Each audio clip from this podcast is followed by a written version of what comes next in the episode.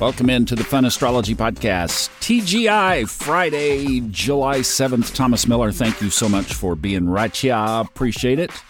We're going to set up the weekend. We will be doing Ray Merriman. I presume he will be doing this coming weekend. I haven't heard otherwise, but we'll be here if he is. One observation that I wanted to tack on to this pile of stuff that we've talked about this week. I mean, it's been a busy week, right? With this super yod in the sky. Still there, oh yes, will be all month. Neptune and Pluto on the base, and then Venus and Mars up at the top.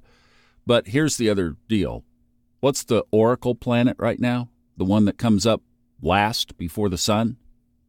Uranus. Mercury moved over to the other side of the sun. so the other thing that's interesting about this is that Uranus is way up in the sky before the sun comes up. East Coast times, Uranus is rising, crossing the ascendant point at around 3 a.m.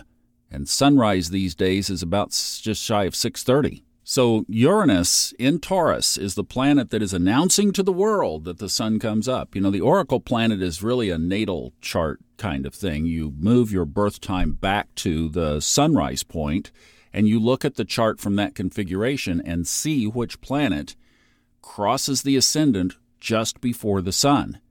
And often it's they're right there together. But here's a big gap.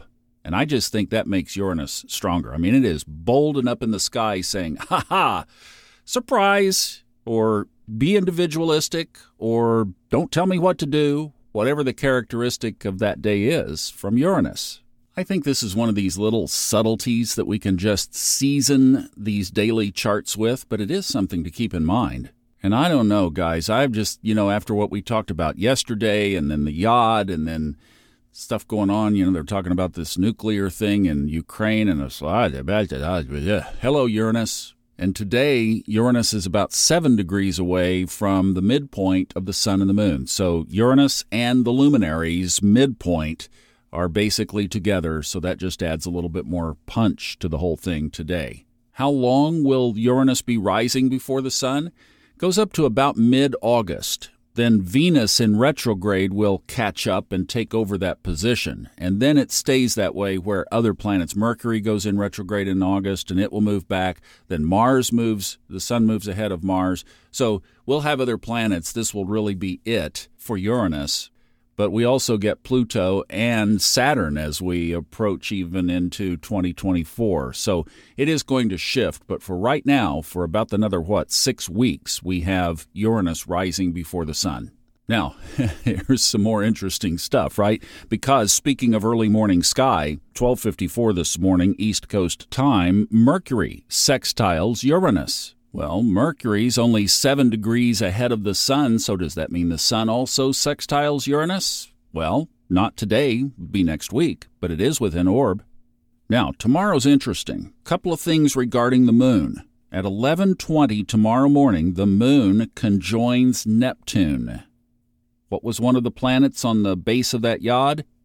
Neptune. So the base of the yod is joined by the moon. So moon Neptune on one base, Pluto on the other, shoot that up to Venus and Mars. Robert and I talked about the Yod. The, one of the most recent episodes is a two part series on Yods. Really good insight in there. Now, transiting Yods are different, but this thing is with us all month. So we'll have to just watch and observe how the moon interacting with now Neptune, then in a couple of days, Pluto at the base of this before it swings around about a week later and hits the top.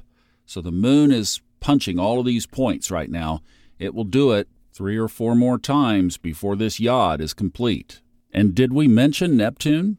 Mercury trines it Sunday morning, 8 o'clock Eastern Time, a.m. So between today and Sunday, we have Mercury in two favorable aspects a sextile with Uranus and a trine with Neptune. So, watch your surprises and your revelations. At least they are set to be positive, and they'll be interacting with your mind. I mean, you'll be processing it mentally and emotionally because remember, Mercury is still in Cancer, not out yet. That's next Tuesday. But on the positive side of this yod, we could have some very inspirational, positive, cool surprises come our way maybe this weekend. If the shadow side predominates on this yod, or for the collective, shall we say, it could be something that has a silver lining, but it might not be so pretty up front. But I'm kind of thinking with Luna sliding in here next to Neptune and then Pluto in a couple of days, between one of those or in between, maybe we'll get some idea of what this yod's intentions might be. We'll see. Planning to be here tomorrow with Ray, and I'll see you back here again on Monday. Have a great day. Bye bye.